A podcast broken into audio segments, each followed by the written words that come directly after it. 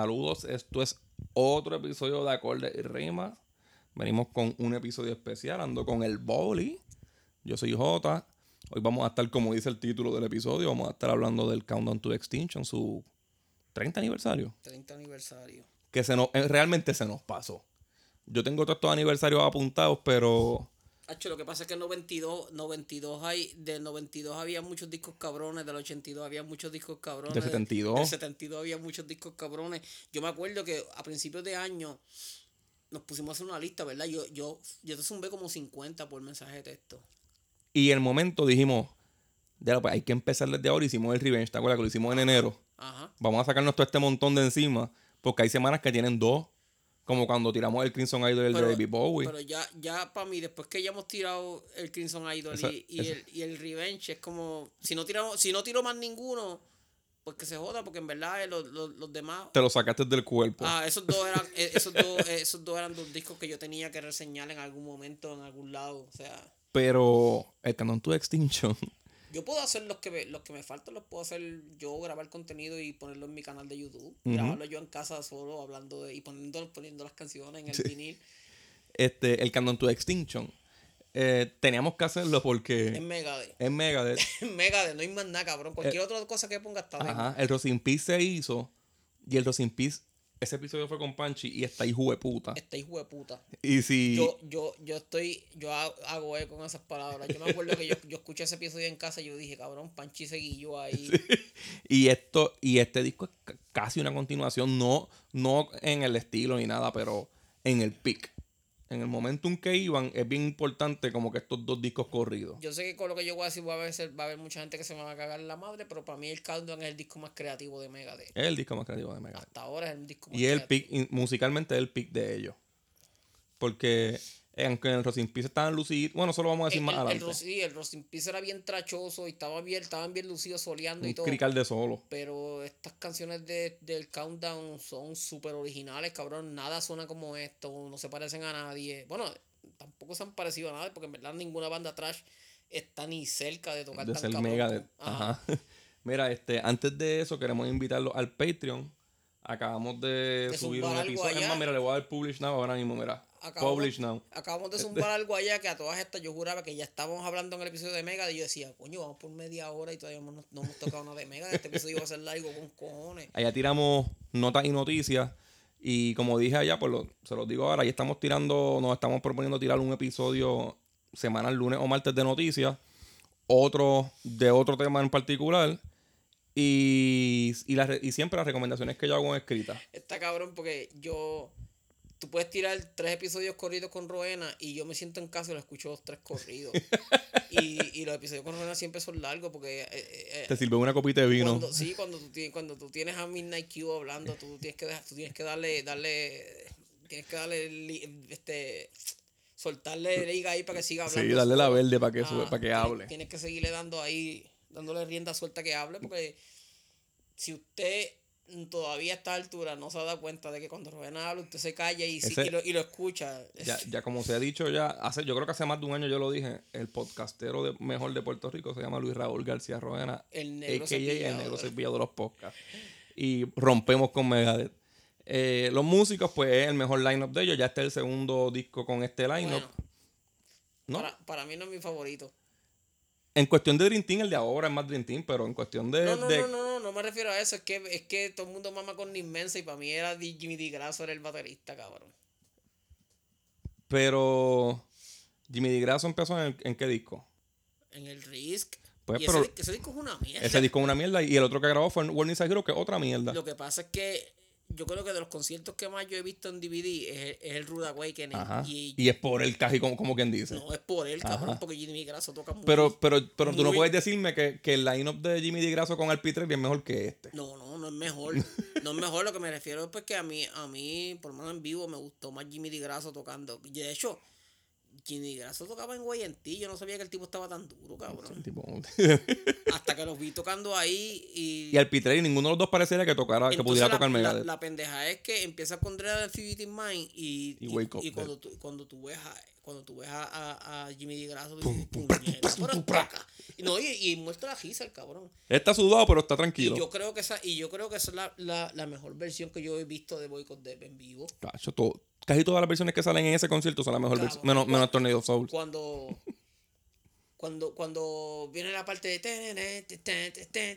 que están los tres posteados ahí. ah, Y Hooking Mouth- ahí. Eso es una de las partes más musicales que yo he visto en el metal. Y el cabrón. de ahí está cabrón. Y el countdown, cabrón, que en, no, en Symphony, que salen las dos, las dos rubias perreando. Dos rubias perreando con Countdown to Extinction. Ah. Qué- hermoso, Symphony, ¿verdad? Con Symphony y la, y la canción. Para mí, el show de la canción es eso. Las porque las dos rubias estaban buenas. Estaban buenas las dos. Pues este line-up son, obviamente, Dave Mustaine en la guitarra, en la voz y en la producción. Marty Friedman en la guitarra y los coros. Él toca guitarra eléctrica, acústica, de todo.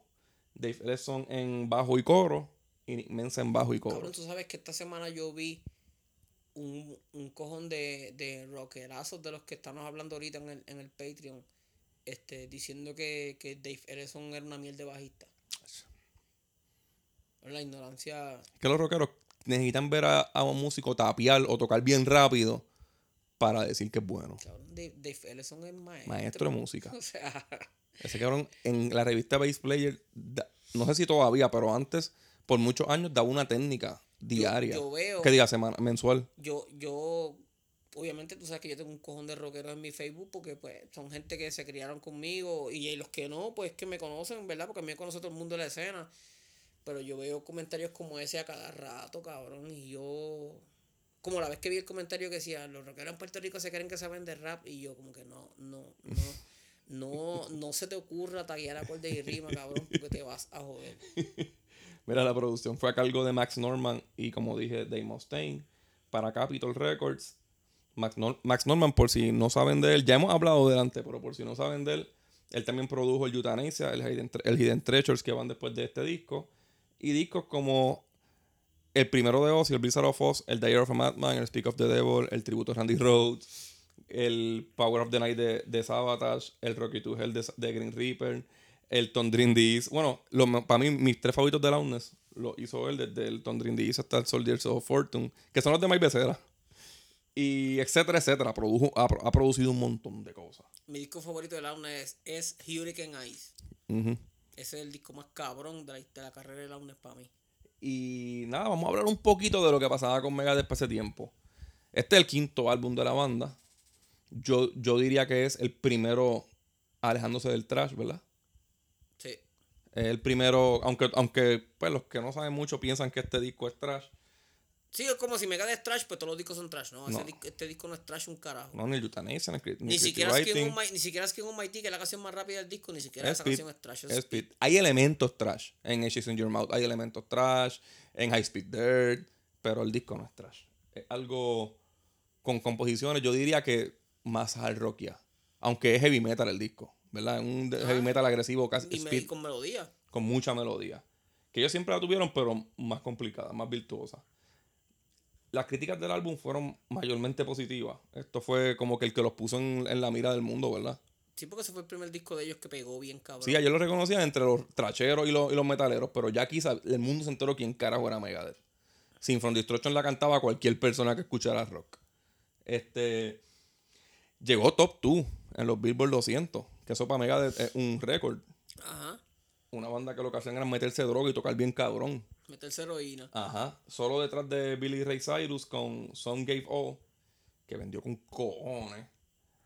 A los dos años del disco alcanzó dos discos de platino. Ahora mismo yo creo que tiene como cuatro. Que sigue siendo también el récord de la banda en cualquier disco que han hecho. En Para años. una banda trash, porque Metallica, Metallica tiene el Black Album que vendió un cojón de copias, pero ese disco Ya no es trash, no. Ese disco es heavy metal. Sí, y es, y es bien alejado del trash. Ajá. Este. En años donde Nirvana y el Grunge eran el plato principal, ¿verdad? Sí, en 1992 aquí explotó Glicky Joe primero. O Glicky Joe fue el primero. Después explotó Nirvana. Alice in Chains. Bueno, Alice in Chains yo lo escuché. Lo que pasa es que Alice in Chains yo nunca lo consideré grunge, cabrón. Porque el primer disco es bien metal. Es como que medio, medio doomy y todo. Este, ya para el segundo sí era bien grunge y tenía cosas proggy. Pearl ya estaba por ahí, ¿verdad? Ajá, Pearl Jam tiró el, el, el, el Ten, que ese disco cabrón. Yo me acuerdo que cuando yo escuché Even Flow, yo cogí una fiebre tan. pues te estoy diciendo, a mí, los panas míos de la universidad me odiaban porque el grunge y el alternative era hablarles malo.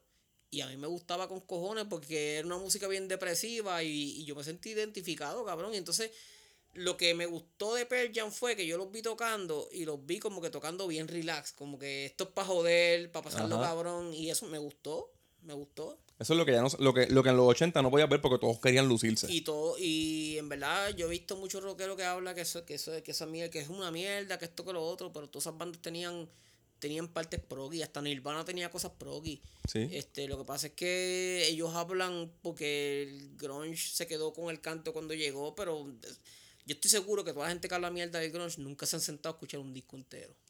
Empiecen con Alice in Chains. Empiecen con Alice in Chains para que ustedes vean. Este, el Dirt o el Facelift, cualquiera de los, No, Chi puede coger cualquiera. Sí. Espe- especialmente el, el MTV Unplugged está bien cabrón. de los mejores unplugs.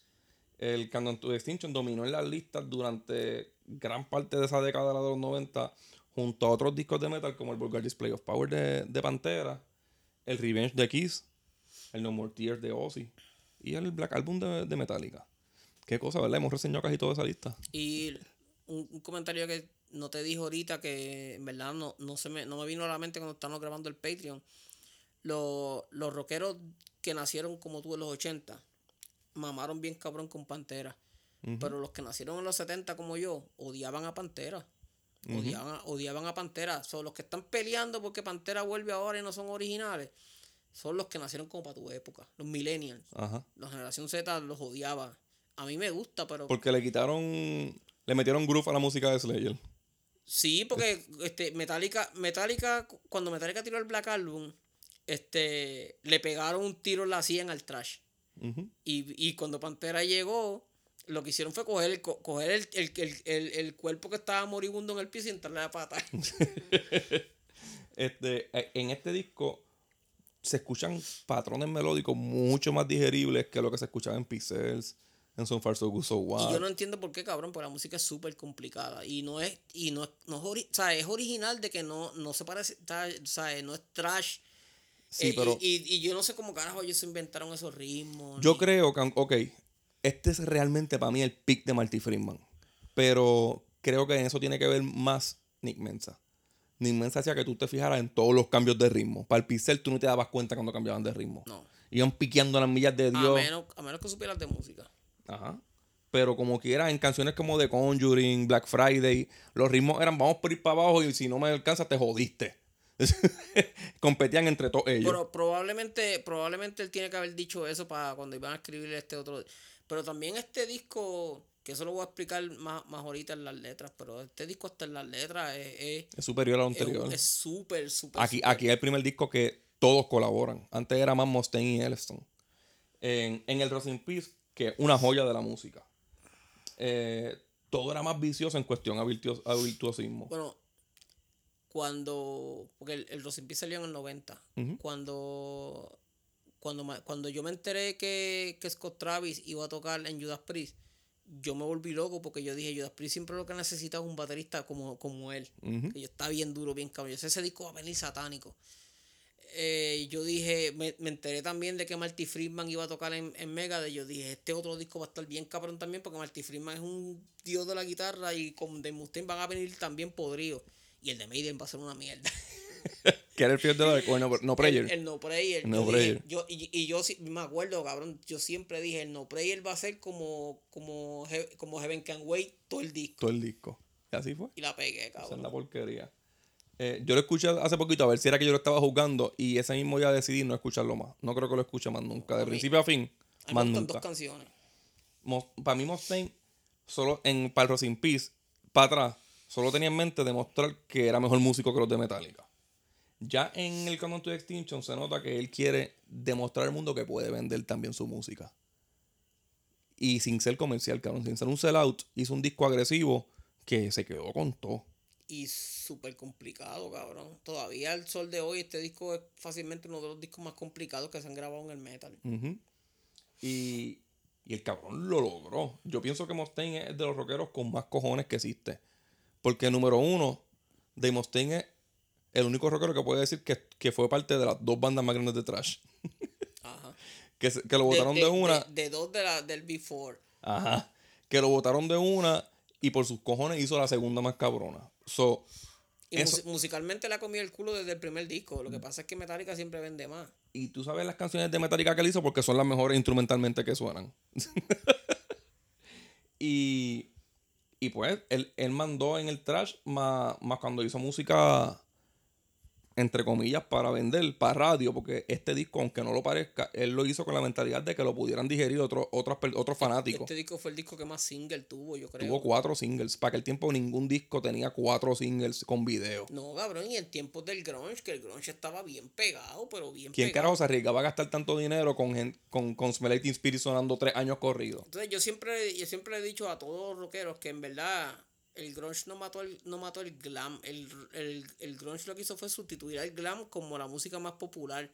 Pero todas las bandas que existieron para los 80, Ski, este, Kiss, Ski Row, este, Warren, todas esas bandas, los, mejor, los mejores discos los tiraron en los 90. Lo que pasa es que no vendieron tanto porque, porque ya, ya no tenían el apoyo de MTV y todo eso, pero búsquese de todas esas El mejor disco de Warren oficialmente es el de los Sí, el, el Doggy Dog es el mejor disco de Warren y, el, y by the way, es, cumple 30 aniversario este ah, año. Ese es uno de los discos que yo dije, como que ya este, ese disco cumpleaños, 30 años este año, y ese disco de, de Warren es imposible de cabrón. Este, búsquese entonces de esas bandas de los 80, búsquese en los discos de los 90 para que ustedes vean lo que yo estoy diciendo. Mira, Kiss. Tacho, el de Skid Row. Yo me, yo me acuerdo que en el 92 yo decía, yo no puedo. Lo que la gente decía en los 80, que no podían vivir sin Metallica, yo no podía vivir sin Skid Row en los 90. bueno, fue Crimson Idol. Crimson Idol fue mi disco favorito de ese, de ese año. Aunque tú mencionaste ahorita el Rude Awakening como uno de los conciertos más importantes de la historia y nadie te lo puede discutir.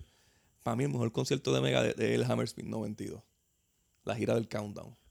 Mustaine con la guitarra plateada. Sí, lo que pasa es que es más cortito. No. No es que yo. No. Es que hay una versión más cortita por ahí. Ah, ok, pues yo he visto ese. Este, yo me acuerdo que ese concierto lo consiguió Pedro. es, como, el, como el, como el Beast Over Hammersmith, que hay una versión más cortita. Sí. Pero el, ese concierto de Ese es el mejor concierto de Maiden. Ah, sí, cabrón. Todo el pues mundo, este no, que si la After no, cabrón. Beast Over Hammersmith. No, este es el mejor de Megadeth porque aquí tocan casi todo el Racing Peace, casi todo el Countdown y, y muchas anteriores, pero aquí tocan la canción Countdown to Extinction, As the Mouth, Foreclosure of a Dream. Esto, esto es una pendeja que hacen coreografías de headbanging bien cabrona. Y Nismen se estaba tocando la milla de Cristo también. Sí, los llevaba jorados. Los llevaba jorados. bueno, en, en Anarchy in the UK, a Marty se le, se le rompe una cuerda y todo. Del crical que estaba pasando allá atrás. Max Norman llegó a acusar a Demosthenes está bien orgulloso de que en este disco. Mala que te, interrumpa. Tú, tú supiste que, que para esa época Molly había grabado Anarchy in the, UK también. Y a, a Mustaine le preguntaron que qué opinaba de la, de la versión de Molly y él dijo que la de, la de, la de él era para hombre. a mí me gusta que Mustaine dice que el glam es solo gay Los Ángeles Metal. Dio decía lo mismo. También. Sí, Dio odiaba. Y, y Snyder, Snyder decía, el heavy metal de los 80 se dañó a la que empezaron a salir un jeguero de bandas con, con la letra W. w. Y con Zetas. Sí, cabrón, antes de. No, pero él dice eso, W. A la que empezó a salir bandas con W, Winger, Warren, todas esas bandas. White Lion, todo eso. White Lion, es una mierda. Pues Demostein está, dice que él, que él vive bien orgulloso porque este disco lo hicieron entre todos bien cabrón. Y se pasó hijo de puta en el estudio y todo. Pero como quiera, Max Norman, el productor, llegó a acusarlo de que no lo metió en los créditos. De que él también formó parte de esa idea y él no está en créditos de, de, música, de las canciones. La grabación se grabó, el, disco se grabó en The Enterprise, en Burbank, California. Y este disco se escribió en dos sesiones. Primero fue luego de que se acabara el Clash of the Tyrant Tour, que eso era Suicidal Tendency, Testament, Slayer y Megadeth.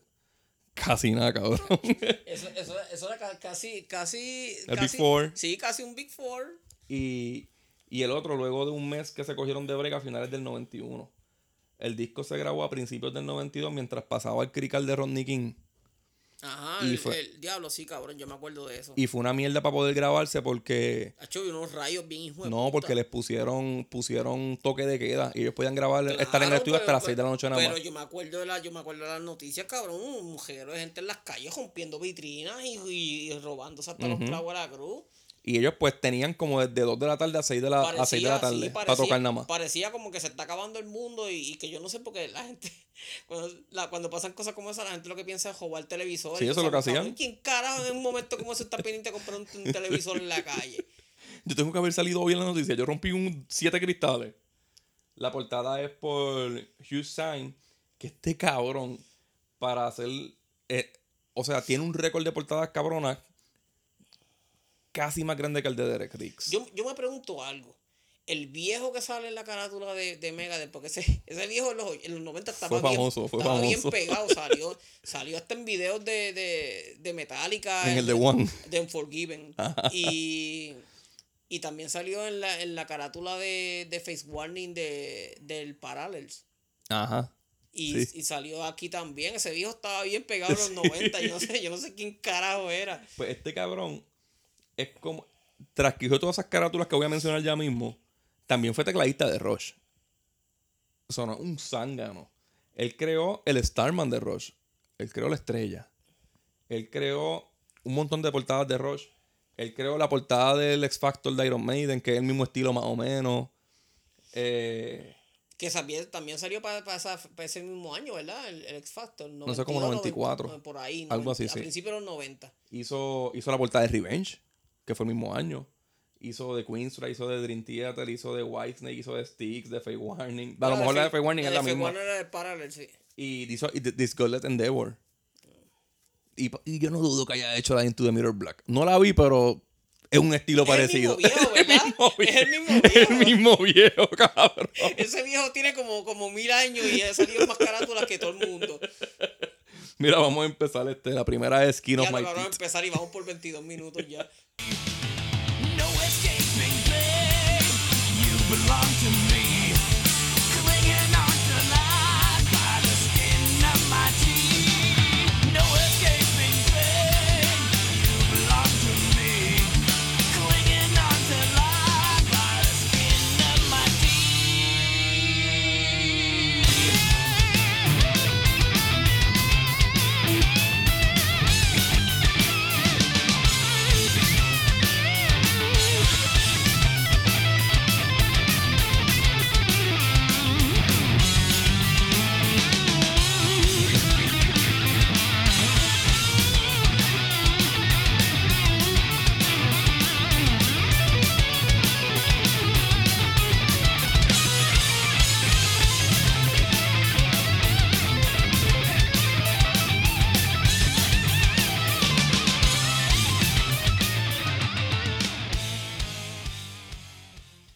Este fue el cuarto, el cuarto single del disco.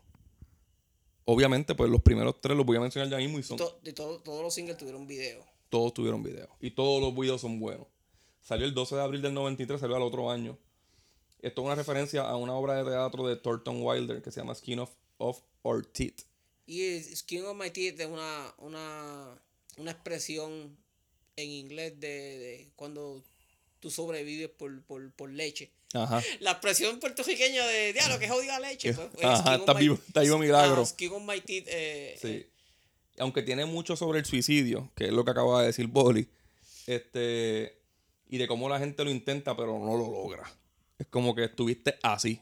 Se salvó un skin of my teeth. Eh, esta es la canción más rápida del disco, son 196 BPMs. Y yo pienso que en esta canción Inmensa recoge todo lo que dejó en Rosin Peace Polaris, ajá. ¿verdad? Rosin Peace Polaris es como que el solo de batería de él en el Rosin, en el Rosin Y la Peace. canción empieza con. Y aquí empezamos con Inmensa descabronando el mundo. Este, para mí esta es de las mejores canciones del disco. Y, y e- esa. Y es eh, como debía empezar el Y disco, ¿verdad? Speed. Y Speed. No, es- Esto es speed, esto Ah. no llega a ser trash. no, Porque esto tiene como un ritmo chan, chan, chan, Ah, sí, chan, pero- chan. no, pero eso, es eso no es trash. Que, es- by the way, son una. eh, Está en la misma escala, en la misma escala de Two Minutes to Midnight. Que no es trash. Ajá. Entonces, Que vaya, güey, tu Minutes to Midnight es una mascadera cabrona de Power and the Glory de Saxon. ujú. Bien cabrón. A- Y, y sin cojones me tiene, cabrón. Sí, es el mismo acorde también. Y salió mucho antes. La de Saxon es como 82 por ahí. Sí.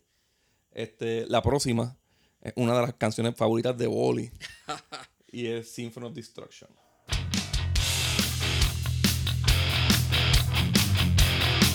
You take a mortal man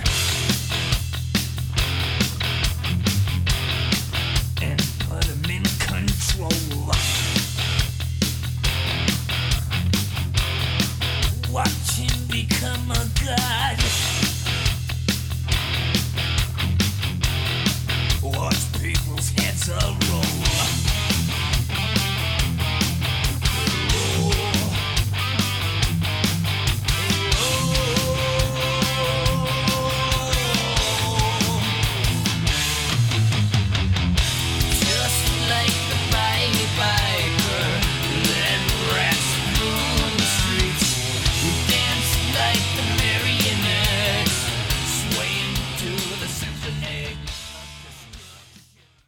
Este fue el primer single de- del disco y salió el 21 de junio del 92. Esta es, yo diría, una semana después del release. Y yo diría que desde que salió no se ha dejado de tocar ni una vez, ¿verdad? Esto es uno de los palos más grandes de Megadeth. Mira, mano. ¿Y el video cómo está? No es solamente el video. El video, primero que nada, lo censuraron porque el video tenía unos asesinatos. Ajá. Y, y en Tivista se puso bien bicho, que yo no sé, porque era con Megadeth nada más, cabrón. Había un dos o tres bandas, inclusive hubieron bandas cristianas como Holy Soldier que le, le banearon un video a. Hasta- de este disco banearon dos a videos. Tony que le banearon un video. No, y a Megadeth le banearon más videos después de Sí. eso. Este, pero cuando, esa, cuando ese disco salió, yo estaba estudiando psicología en Alturabo. Y yo, a final de los 80, estuve. Par de, de hecho, todavía yo iba. Yo estuve en Catacumba, que era una iglesia evangélica. Todavía está. Yo no. Hace tiempo que no voy, pero. Yo llegué a ser maestro de escuela bíblica. Y entonces. Yo. Yo. Yo estaba obsesionado con ese tema de fin del mundo. Y siempre me pasaba hablando con Jafa. De, A veces nos quedamos hasta las 3 de la mañana hablando de, de, de, de todas las cosas que decía Apocalipsis y Daniel y todo eso. Y cuando salió este, este single, salió, ese single salió a la misma vez para el tiempo que, que este Ministry tenía el video de New World Order. Y el video de New World Order es súper extremadamente eh, subversivo. Este, el- este Ron Morgenstein va cantando por la calle y va pasando un montón de cosas de, de destrucción y piquetes y mierda y sale un tipo con una máscara de George Bush agarrándose los huevos Ajá. y, y, y sale diciendo como que what we're looking at here is eh, good and evil, right or wrong y, y salió toda esa pendeja del New World Order que eso es como que bien apocalíptico y entonces es- está pegado ese video de, de Ministry, sale este video de, de, de Megadeth y pase tiempo salió una película que se llamaba Fortress, que era de una gente que estaba en una cárcel, qué sé yo, pero el fondo de Fortress fue que toda- casi toda la promoción se enfocaba en el hecho de que los presos estaban marcados con el código de barra. Y eso, eso siempre yo lo vi como, como que, que el código del número de la bestia va a ser así un código que Un barcode. ahora no, ahora no va a ser un barcode, yo estoy seguro que va a ser como un, un- no se va a ver. un- un- un- o, o un código de esos de ahora que usan para los QR. menús y eso, exacto. Pero cuando salió esa canción yo me friqué, pues yo dije, cabrón, el mundo se va a acabar. El mundo está por acabarse porque esto, esto- todo esto es bien profético, bien exagerado. Y entonces- Parece que va así. Sí, entonces ac- había, había acabado de, de pasar la guerra del Golfo. Y yo me acuerdo que hubo un, tiempo que yo estuve bien deprimido porque yo decía, este mundo se va a acabar. O sea, estamos en los finales, nos vamos a joder.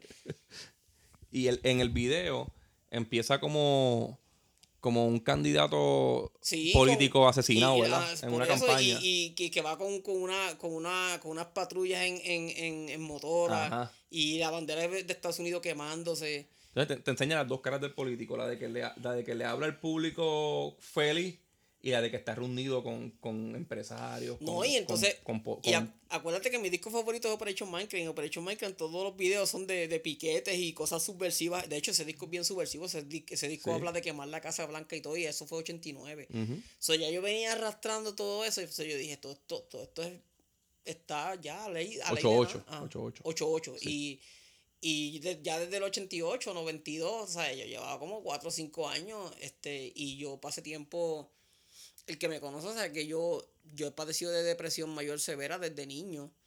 Y yo, yo creo que esos fueron de los peores momentos de mi vida. Ujú. Así emocionalmente. Yo estaba bien, bien jodido, pero era porque yo tenía base para pa, pa jocharme. Sí, bien cabrón. Sí.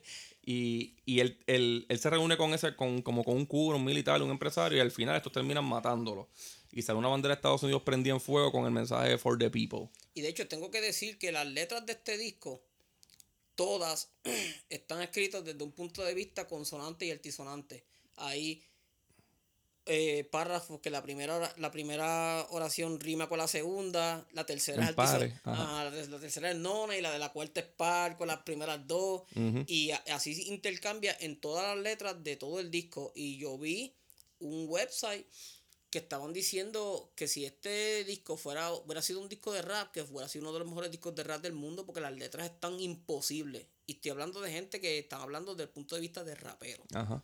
Que, que las letras de este disco, y entonces tú ves la música tan imposible de, de tocar. Y, Y la- él cantándolo y tocándolo a la vez. por eso, y entonces tú, ves- tú ves que eh, ellos se tardaron nada en grabar este disco y tú piensas, este cabrón, ¿cómo, cómo Un tú genio, este cabrón es un Ajá, es genio. un genio porque tú no, tú no puedes, este, para tú sentarte a escribir esas letras, Bueno, vamos a aclarar que, que ya llevaba dos años sobrio.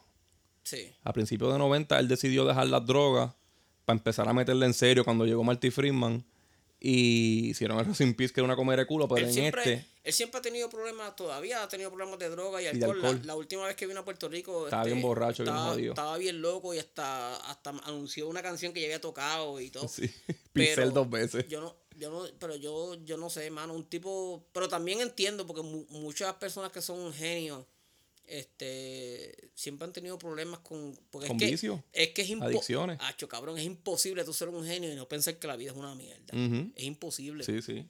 Y esta canción él dice que, que la hizo luego de ver The Manchurian Candidate. Chacho, cabrón. Esa película es la hostia. Casi nada, Esa cabrón. película es la hostia, cabrón. Mira, luego de esta viene Architecture of Aggression.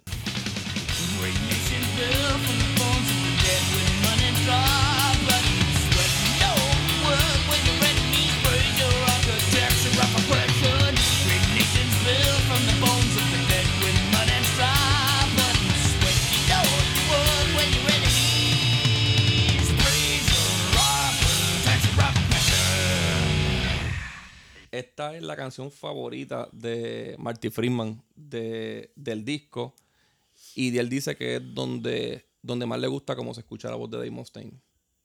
Eh, la letra va, sobre diferentes desastres que hemos creado los humanos y es, inspirada por el libro que se llama igual Architecture of Aggression, basado en las torturas subterráneas de los nazis. Pero es- está cabrón que este te está hab- hablando como de todas las atrocidades que, que cometen los gobiernos en abuso de poder y a lo último como que tu, tu, tu única reputación a nivel mundial es buena si, si la arquitectura de tu, de tu agresión es, es- es la mejor. Ajá, Es está, bien hecha, está bien planificada. Tienes que ser un hijo puta este, violento y matar gente con cojones para que, para que tener, tú sabes, Tienes que saberlo hacer. para, te- para tener prestigio. Y esta canción, aquí todavía estamos, estamos dando, es bien agresivo el disco, pero se está preparando para bajarle un poco. Y la que viene después es Foreclosure of a Rise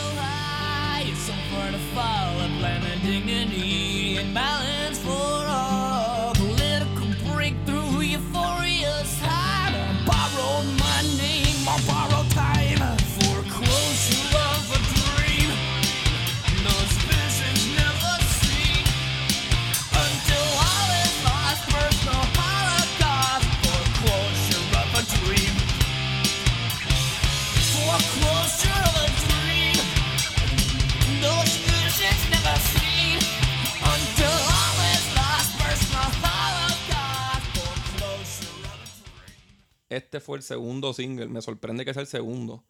Y salió el 13 de octubre del 92. Y no me sorprende porque la canción no esté cabrona, sino porque no es la más comercial después de Symphony of Destruction. Mm, No. ¿Verdad que no? la- el- esta es la mejor letra del disco. Ah, por eso también la letra es más compleja también. La letra, la letra trata sobre, sobre la deuda externa de, de Estados Unidos y entonces el chiste es que en el video sale Dave Mustaine sentado en un, en un sofá y está como que viendo las noticias y eso y arriba hay una, un- una, una cantidad de números pasando que, que es la, la deuda externa de los Estados Unidos y el que, el que no sabe, eh, yo creo que fue este año, este, Estados Unidos estuvo a punto de cerrar el gobierno, cabrón, porque estaban en quiebra. Estados Unidos. La gente se cree que no, los americanos tienen chavo con cojones, cabrón. No iban a cerrar el gobierno porque estaban en quiebra. Y no lo cerraron porque aprobaron un préstamo ahí bien, hijo de puta. Pero los Estados Unidos están como Puerto Rico, cabrón. Endeudado hasta los cojones. sobreviviendo a fuerza de préstamo. En este, en este, él dice que se inspiró en. Estaba en casa de un familiar que tiene una granja y el gobierno estaba a punto de quitársela por taxes. Sí, cabrón. Y él como que no entendió un carajo porque estaba la familia bien aquí, rocha. aquí en Puerto Rico estaba pasando eso. Eso pasa con Por cojones. eso fue que, por- no, al principio antes, aquí antes cobraban taxes. Este, ahora cobran, te cobran el, el crimen y eso, pero antes, antes había gente que estaban a punto de perder las fincas y todo eso por culpa de los, de los taxes. Y ahí fue que, que, que Muñoz Marín se inventó, el, el, el- el- la cogida pendejo más grande del mundo con el Estado Libre Asociado. Aquí yo tengo que decir que uno de los mejores solos de Marty Freeman, yo creo que de su, de su carrera.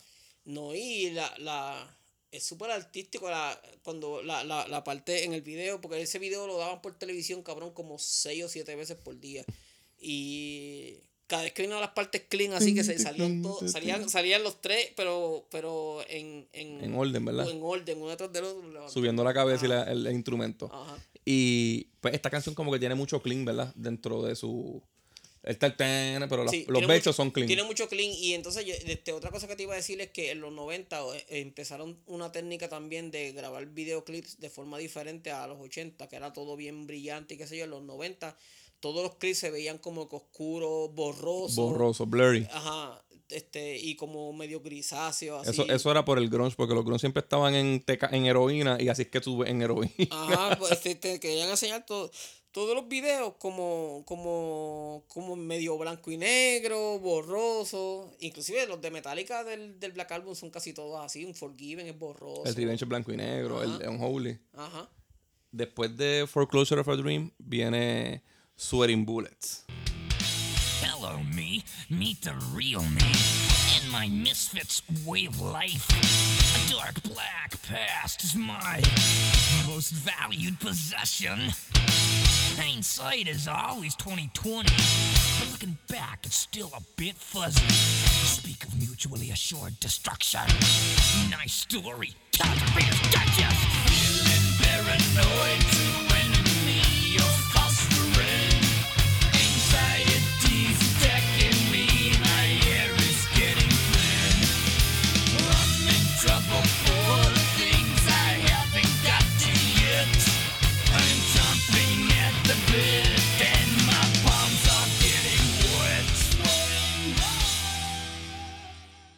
Este es el tercer sencillo del disco. Y yo, yo pensaría que este debió ser el segundo, de- después de Symphony of Destruction, porque es más digerible, es más catchy que Foreclosure. Sí, lo- Por más que Foreclosure sea mejor canción, esta es como que a la gente le puede gustar más y aprenderse los versos y todo, ¿verdad? sí, porque, o sea, a- antes el patrón era, te tiraban el single primero, después te tiraban una canción comercial y el tercero te tiraban como que la baladita. Toma, ajá. Y Foreclosure no es una balada, pero es lenta. Es la más que Y- tiene y clean del disco. clean, ajá, exacto. Este, esto salió en febrero 16 del 93. Y como estaba hablando con Bolly antes de poner la canción, originalmente empieza con la batería haciendo truc, truc, paquete, pa, pa. Y ahora, del, del 2004, hicieron yo creo que eso es como un 20 aniversario. mm, No sé, un día, qué sé yo, un 2 aniversario, algo así. Eh, le metieron la melodía de la guitarra sola primero y después eh, la canción como tal. Y, eso yo- para mí eso es y yo- innecesario y con yo estaba diciendo, si, si tú tienes este disco y el- la versión que tienes es la que No empieza con la batería. No empieza con la batería, no tienes el countdown. Tienes una versión ahí. Esta, esta Eso es canción, como, como los remaster de Ozzy. Tiene, tengo los discos de Ozzy. ¿Cuáles tienen los remaster? Cágate en tu los madre, que, los que le quitaron a Randy. Los eh. que le quitaron a Randy. ¿Es a Randy que quitaron? A Randy. No, no, no es a Randy. Es a Bob Daisley y a, y a Tommy Aldridge. Y a Lickers Lake. Dejaron a Randy, pero quitaron los otros músicos. no. Dache. Como quiera, cabrón. Si, si, si tiene, no, y, y yo me acuerdo una vez estaba, yo estaba con Rafa y con, en casa de Carlos. Y Carlos puso, tú estabas, cabrón.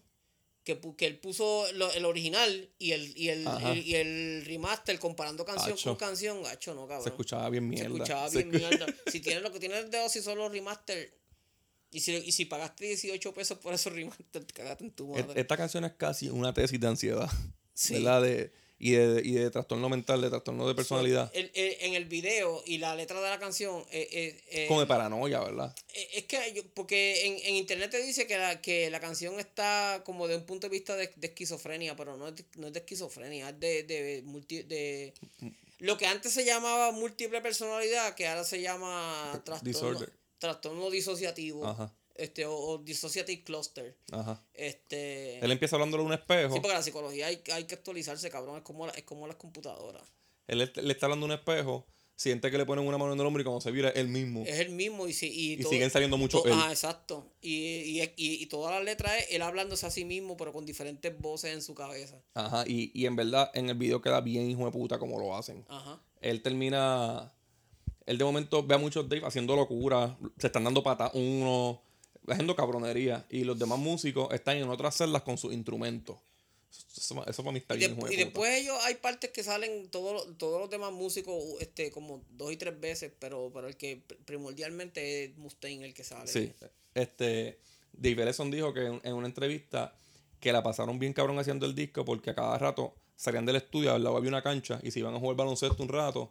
Y en una de esas que viraron de jugar baloncesto, Dave Mustaine cogió la guitarra y, y creó esta canción casi de un take. Empezó, "Tanana, hello me. Y se tiró todo eso de una. Que un fun fact, de hecho voy a traer dos, pero un fun fact de esta canción fue, la primera vez que yo vi a Megadeth fue en el 99 en el anfi- en el anfiteatro que le abrieron a Morley Cruz. Era una gira que realmente era Anthrax, Megadeth y Morley Cruz. Anthrax no vino y Morley Cruz vino con la baterista de Hall porque Puerto- se había Puerto- muerto Randy Castillo. No, este, Puerto Rico siempre se Paga el show barato. Siempre, ajá, siempre es el show barato. Son tres bandas la gira, traen dos nada más. Sí. Y la baterista de Hall estaba también porque, porque Se murió Randy Castillo. no, y, Pam- y Pamela Anderson había obligado a, a Tommy Lee a, a salirse, A salirse, de, de, de Motley Crue. Este, Y Randy Castillo, Randy Castillo, cuando Randy Castillo tocó con Ozzy, fue Tommy Lee el que le consiguió a, El a gig, Ozzy ah, sí. a- a Randy Castillo. Eh, cuando, cuando llegamos al cuando yo llegué al anfiteatro, que llegué tarde con cojones, yo escucho que dicen, y ahora Megadeth, y arranca a correr como un hijo de puta. La jodienda es que yo llegué al frente de la verja de la tarima cuando él hizo el- la primera nota de Holy Wars. Y él estaba encojonado todo el concierto, le estaba mirando a un tipo y haciéndole como señas.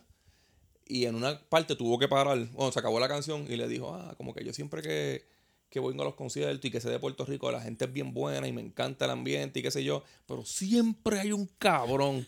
There's always an asshole. Y señaló, this fat, this fat motherfucker. Y le pegó a hacer como que señal, como que tetón diciéndole. y, y el tipo No era yo, no era yo.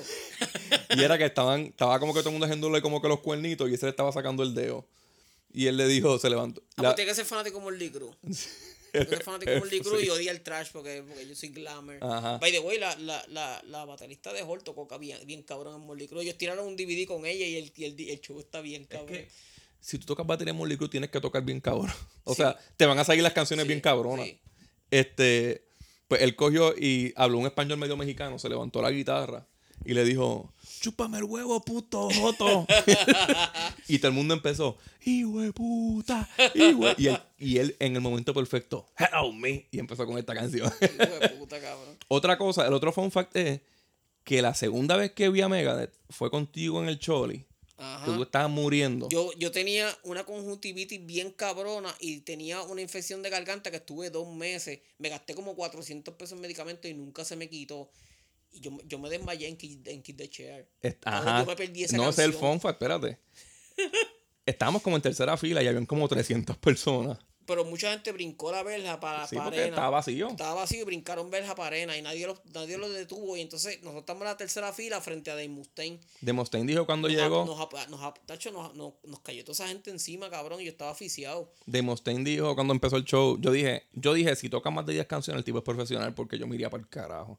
Tocó como 23 canciones. Tocaron 22 canciones y, y, y casi todo el show fue sin parar. Él no habló, él, él tocó las primeras dos canciones corridas y después dijo Good Evening Puerto Rico y, siguió sigo- tocando. y siguió tocando por ir para abajo. Es, eh, también otro fun fact de ese día fue que ese fue el día que, que, que, que el tipo, un, huele bicho, me preguntó, Boli, ¿tú sabes lo que es Play Vendome?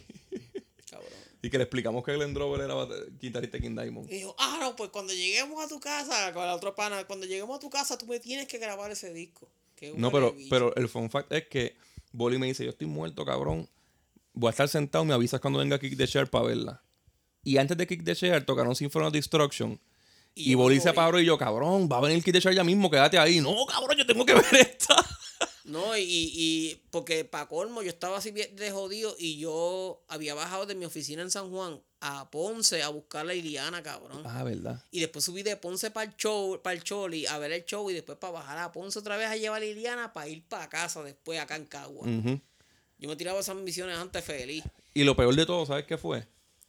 Que tuvimos que escuchar a Fast Taker antes de, de, de que Megadeth empezara. salió con unas putas Con ahí unos bailando, cueros, con unos cabrón, eran cueros, unos cabrón. cohetes Eh, eran- cabrones. Eran, unos cueros que, que, que en la Padilla yo he visto. Que no costaban ni tres En, pesos en las la dos. Padilla yo he visto este patitos que, que, Que se ven mejor, que están más chingables. Están más chingables que, los, que los. Entonces me, me dio risa porque para ese tiempo también había un tipo que grababa todos esos conciertos y los vendía. Y entonces gra- grabó el de Fast Taker. Sí, no- nosotros siempre teníamos la teoría de que el tipo era gay. El tipo grabó Fast Taker sin, la, sin las tipas. Y entonces, después de eso, yo fui a un party en, en, en Vega Baja. Ajá. Que, que Tania me invitó y hace tiempo pues yo jangueaba mucho con ella.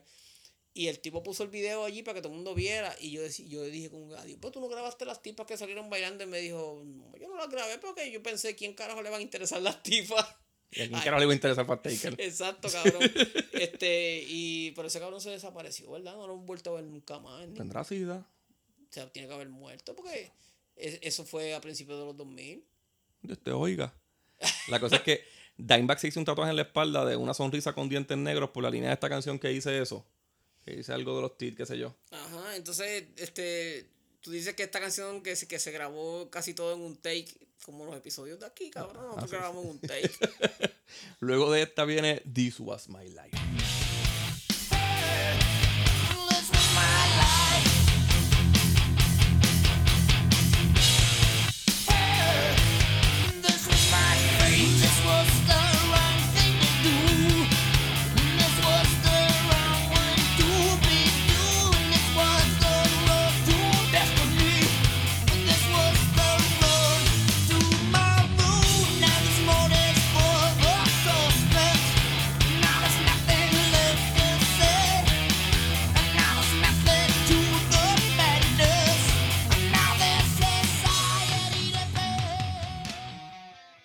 Esta canción trata de una, de una relación que no pudo ser.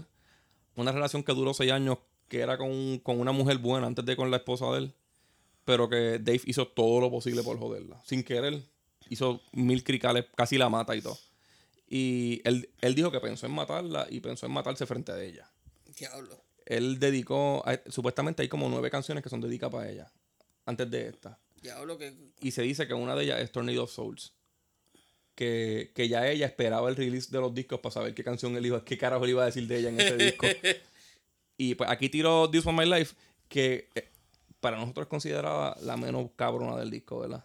Es considerada, para nosotros es la menos cabrona del disco, pero el, el ritmito de ese clan de... tenene, tenene, sí, Eso sirve hasta para un putero, cabrón. Para una puta bailar. Mira, pues ahora vamos para Countdown to Extinction.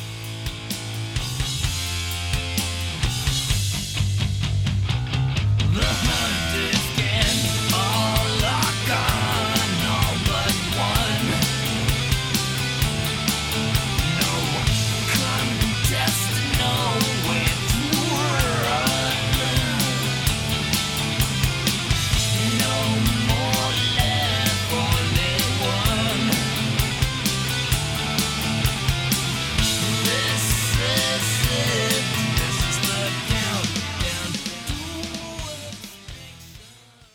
Y esta es la única canción del disco que es escrita por toda la banda. La Y, es la más melódica también. Sí, la letra es básicamente criticando cómo la, cómo la cacería de animales logra extinguirlo. Es una canción Animal Lover. Y todo salió de una revista Time, que era de Nick Mensa. Y Mustaine leyó y le encojonó que se estaban como que poniendo precio al, al que cazara el animal más exótico. A mí me escojona eso también, cabrón. Y yo, yo siempre he dicho que si yo tuviera los recursos, yo, yo me dedicaría a, a matar poachers, cabrón. Y, y los mataría sin remordimiento ninguno. Atendimiento. Sí, cabrón. Entonces, porque es que, mira, antes, antes la gente cazaba o, o pescaba lo que se iba a comer, porque no había nevera, no había nada de esa mierda. Ahora, la jodida Ah, es por pesca, y, la jodida pesca y caza, este, por, para producción. Era un hobby. Para producción en masa, para tenerlas enlatadas ahí en el supermercado, o los cabrones que, que matan animales nada más que por hobby, para sacarse una foto con, lo- con el animal Ujú. guindando ahí. Cabrón, yo los mataría feliz. Los cazaría a ellos. Sí, cabrón, yo los cazaría a ellos. Si yo tuviera los recursos, yo los cazaría a ellos y los, los, los- los mataría sin, sin, sin sentirme culpable ni nada. En el 93 le dieron un Genesis Award por defender los derechos de los animales con esta canción. Yo soy, pues yo soy animal lover y yo todos los meses dono dinero a tres o cuatro este asociaciones que se dedican a rescatar animales y yo tengo animales rescatados en mi casa. Yo soy un animal rescatado. yo soy un animal rescatado. Para mí, Countdown to Extinction es de las canciones que mejor les queda en vivo. Sí. Porque el tempo es bien cómodo para ellos.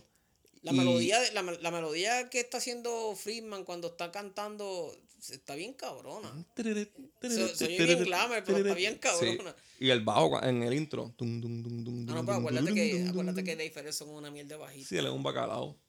Este, luego de esta, coge fuerza otra vez el disco, se pone más rápido con High Speed Dirt.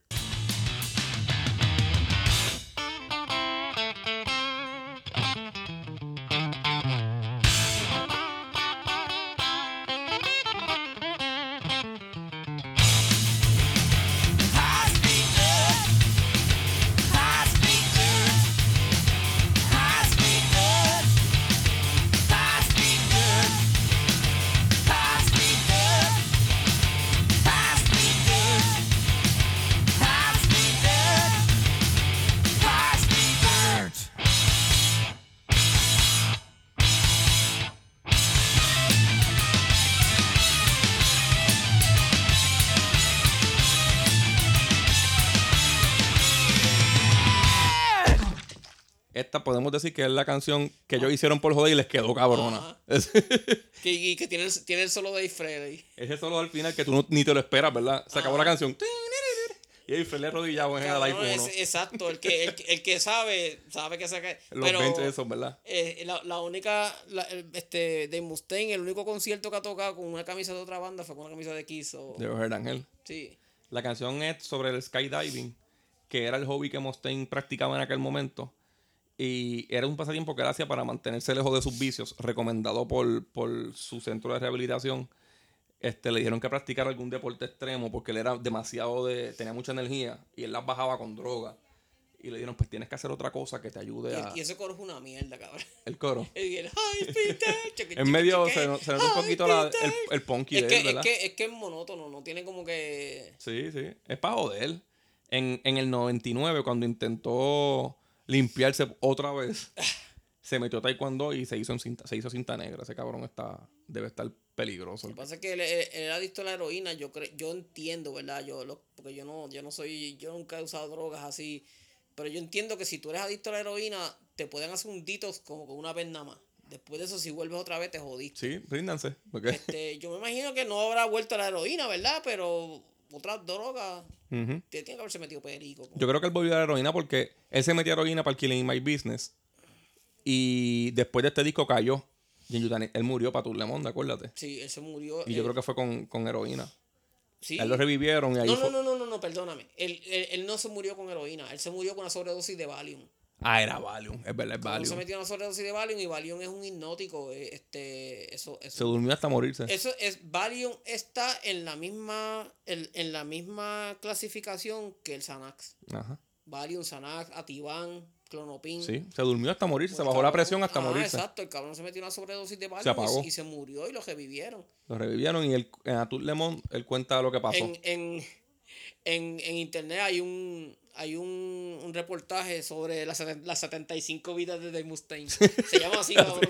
Búscalo para que tú veas 75 vidas de Mustaine. Ese cabrón, yo digo, yo pienso que todo lo hacía como un maestro, meterse droga, hacer música, skydiving, un- taekwondo. es yo me pregunto si alguna vez él le habrán hecho una prueba psicométrica para ver cuánto tiene de IQ. Sí, porque es El una cosa muy- cabrona. el tipo está muy cabrón. Dave Ellison y Nick Mensa lo acompañaron a tirarse también de skydiving. Y el único que estaba cagadito para hacer eso era Marty Friedman. Y él le dijo a Marty Friedman: Te tienes que tirar con el Pinky Promise. Te tienes que tirar si le sacamos un platino a este disco.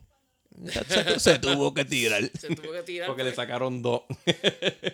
Marty es- Freeman siempre, siempre ha sido como que medio. Sí, medio, medio niña. Ah, medio, medio anenado. De hecho, pues, eh, al principio Mustaine. Su no- guitarra es una Kelly. Ajá, este, Mustaine no lo quería al principio porque se veía muy pato. No tenía el look. No. Él fue, cuando él fue a audicionar para Megadeth, el mismo día, si no me equivoco, esto yo lo leí hace mucho tiempo, o en ese fin de semana, él iba a audicionar también con Madonna.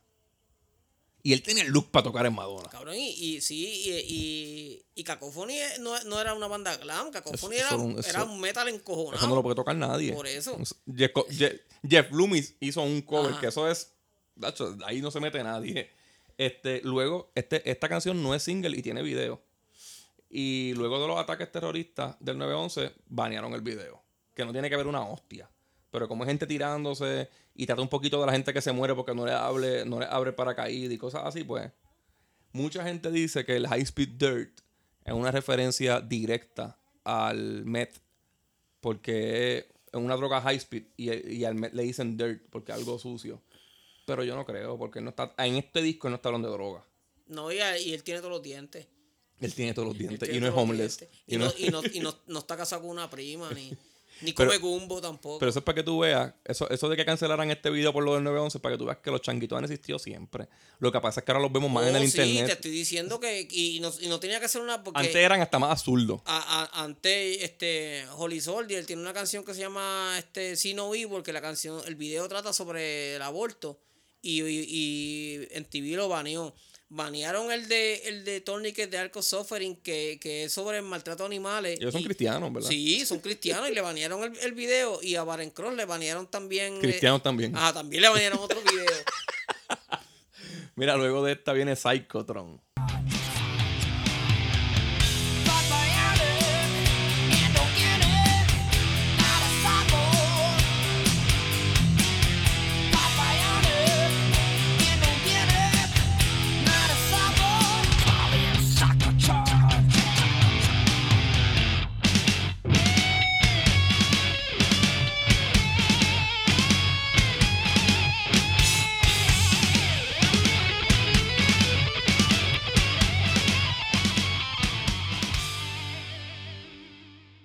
Esto es un temazo. Esto es una canción basada en Deadlock de Marvel's Comics. A mí me gusta con cojones esa canción. Esta canción es- está bien hijeputa. Para mí esto pudo ser hasta un single. A esa canción me gusta con cojones y, y, y estamos relajando porque la canción tiene, tiene como que un flowcito que, de hecho, ya yo te había dicho. Medio de- perreosa, ya ¿verdad? yo te había dicho sobre, la, sobre las letras, que lo que, que unos raperos pensaban como que las letras estaban bien cabronas. Que pero- tiene flow, ¿verdad? Pero esta canción tiene flow, esta canción se le podía meter un dembow, un dembowcito. Y el, el demo de esta canción a mí me gusta más que la canción, porque es más rápida. Y esta parte del tacatán, tacatán, eso se escucha bien. No, y la, la, la, la melodía de- en la voz está... Es que en verdad en este disco él cantó bien cabrón. By the way, de las críticas me sorprendió porque, pues a mí, yo, tole- yo tolero la voz de Mustaine, mucha gente no la pasa, Ajá. pero muchas de las críticas de este disco son favoreciendo a la voz de Mustaine, como que, que les gustó como Mustaine cantaba en este disco. De Mustaine no, de, de Mustaine no, no canta cabrón, pero la música de Megadeth sin la voz de, de Mustaine no. Tú, tú pones coger cualquier canción de Megadeth y le cambia el cantante y la Pa- canción, la para- canción no sirve. Para mí, el mejor cantante del trash era Jen Heffield en El Rey de Lightning. Y tú pones a Jen Heffield en el Rose in Peace y lo dañas. Bien cabrón. Sí, Bien cabrón. eso va con esta vocecita. No importa qué cantante tú pongas en Rose in Peace si no es de Mustaine lo Lo daña, lo daña. Este, vamos para Captive Honor. Boy, your soul better belong to Jesus. Mhm. Cause your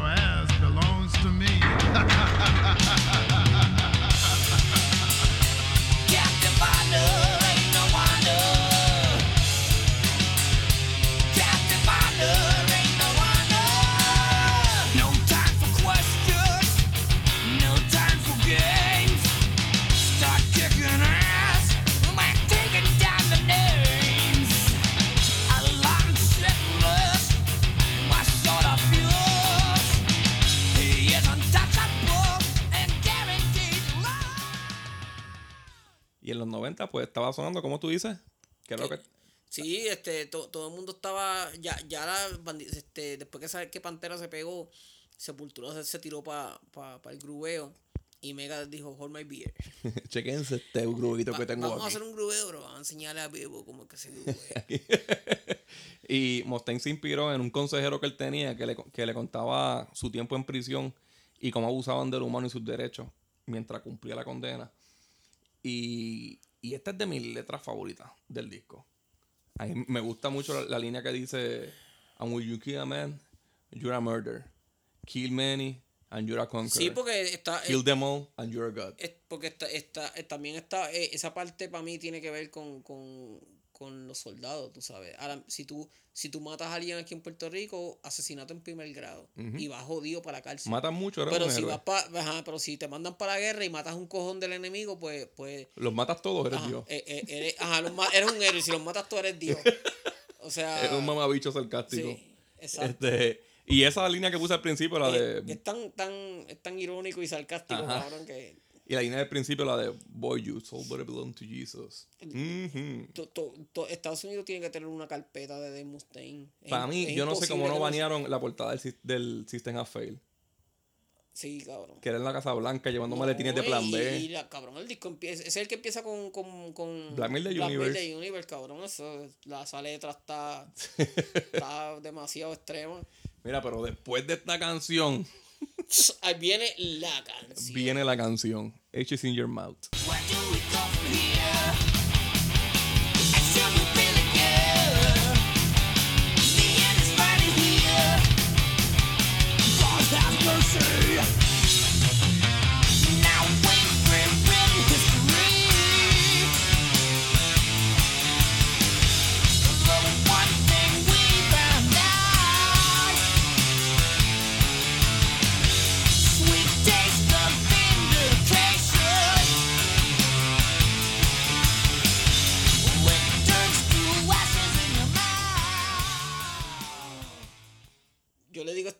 Yo no sé qué parte tú debes haber escogido de esa canción para poner. Y entonces empieza con esa parte de, de- del, del coro. Y mi- que ustedes tienen que haber visto mi cara, cabrón. Yo me quedé pegado porque esa, esa parte está muy puta Y, y yo te decía que suena contradictorio decir, esta canción tiene un grubeo cabrón y a la misma vez es melódica. Lleva, una melodía a la misma vez. Sí, porque o, o es grube, o es, o es grubeada o es melódica. No puede ser las dos cosas a la misma vez, pero esta canción sí. No, pero yo, yo, a mí me gusta tanto esta canción. Yo considero que esta es la mejor canción del disco. Sí, yo Y también. considero que es top 5 de Megadeth. Sí.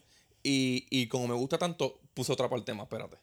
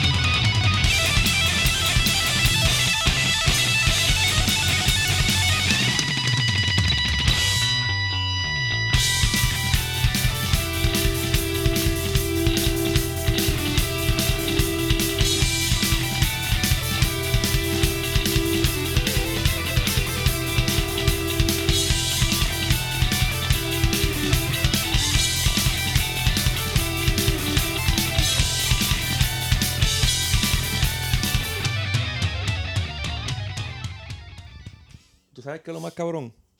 Que el outro del episodio es el outro de esta canción. Así que puse tres clips de esta canción. No, y que yo, yo no te voy a pelear. Y yo te estaba diciendo que si tú, si tú, si tú eres fanático de Megadeth, porque la- a lo mejor la gente escucha eso y dirá, diablo, Marty Freeman solea bien cabrón en esa canción y, y ese solo es Mustaine. Son los dos, ajá. Ajá, pero, pero todas las partes que son rundown así, este.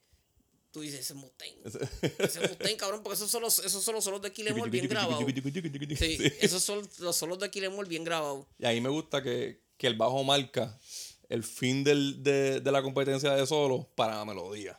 Y la melodía está súper cabrona Sí, también. mano. Esa Este- canción, bueno, nosotros ya lo dijimos, es top 5 de Megadeth. La letra es como antiguerra. Who cares? Ajá, no importa la letra, cabrón? mano. La letra en verdad no importa. La canción está tan hija puta que en verdad. Esa canción pudo haber sido, qué sé yo, hasta, hasta romántica la letra y. Who cares? Ajá. no, esta canción es, bueno, Welcome to Tomorrow. Ya, Mira, cabrón, ahí es que.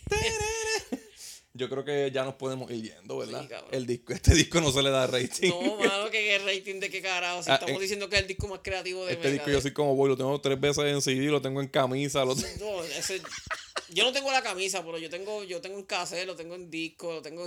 Yo tengo hasta un calzoncillo. Ya, yo tengo el Picture Disc, cabrón. Hasta el Picture Disc tengo. Eh, bueno, el que no haya escuchado este disco y escuchó todo, este- todo este episodio es un huele bicho, cabrón, porque escuchar una hora de dos pendejos hablando de un disco que está bien cabrón, sin haber escuchado un disco, hay que hacer cabrón, ¿sabes? Na- nada más que el, el simple hecho de que nosotros hagamos un aniversario de un disco, e- eso es- Atrasado, la primera vez que lo hacemos Ah, atrasado. y, es, y, es, y es como antes de sentarte a escuchar el episodio decir, estos cabrones le hicieron un episodio al disco, hay que buscar el Escúchalo primero, si no te gusta, no escuches el episodio. Sí, exacto. Mira, cuando, cuando este episodio, cuando salió el aniversario, yo le escribo a Boli, hoy era el 30 aniversario del Countdown. Que nos comimos la mierda. Nos cogimos la mierda porque habíamos grabado el de, el de rock. El, el, nosotros grabamos el de rock y lo tiramos el día del aniversario. Ajá. Y, y yo como a los dos, yo estuve desde ese día, "Mm, esto hay que hacerlo, no hay break.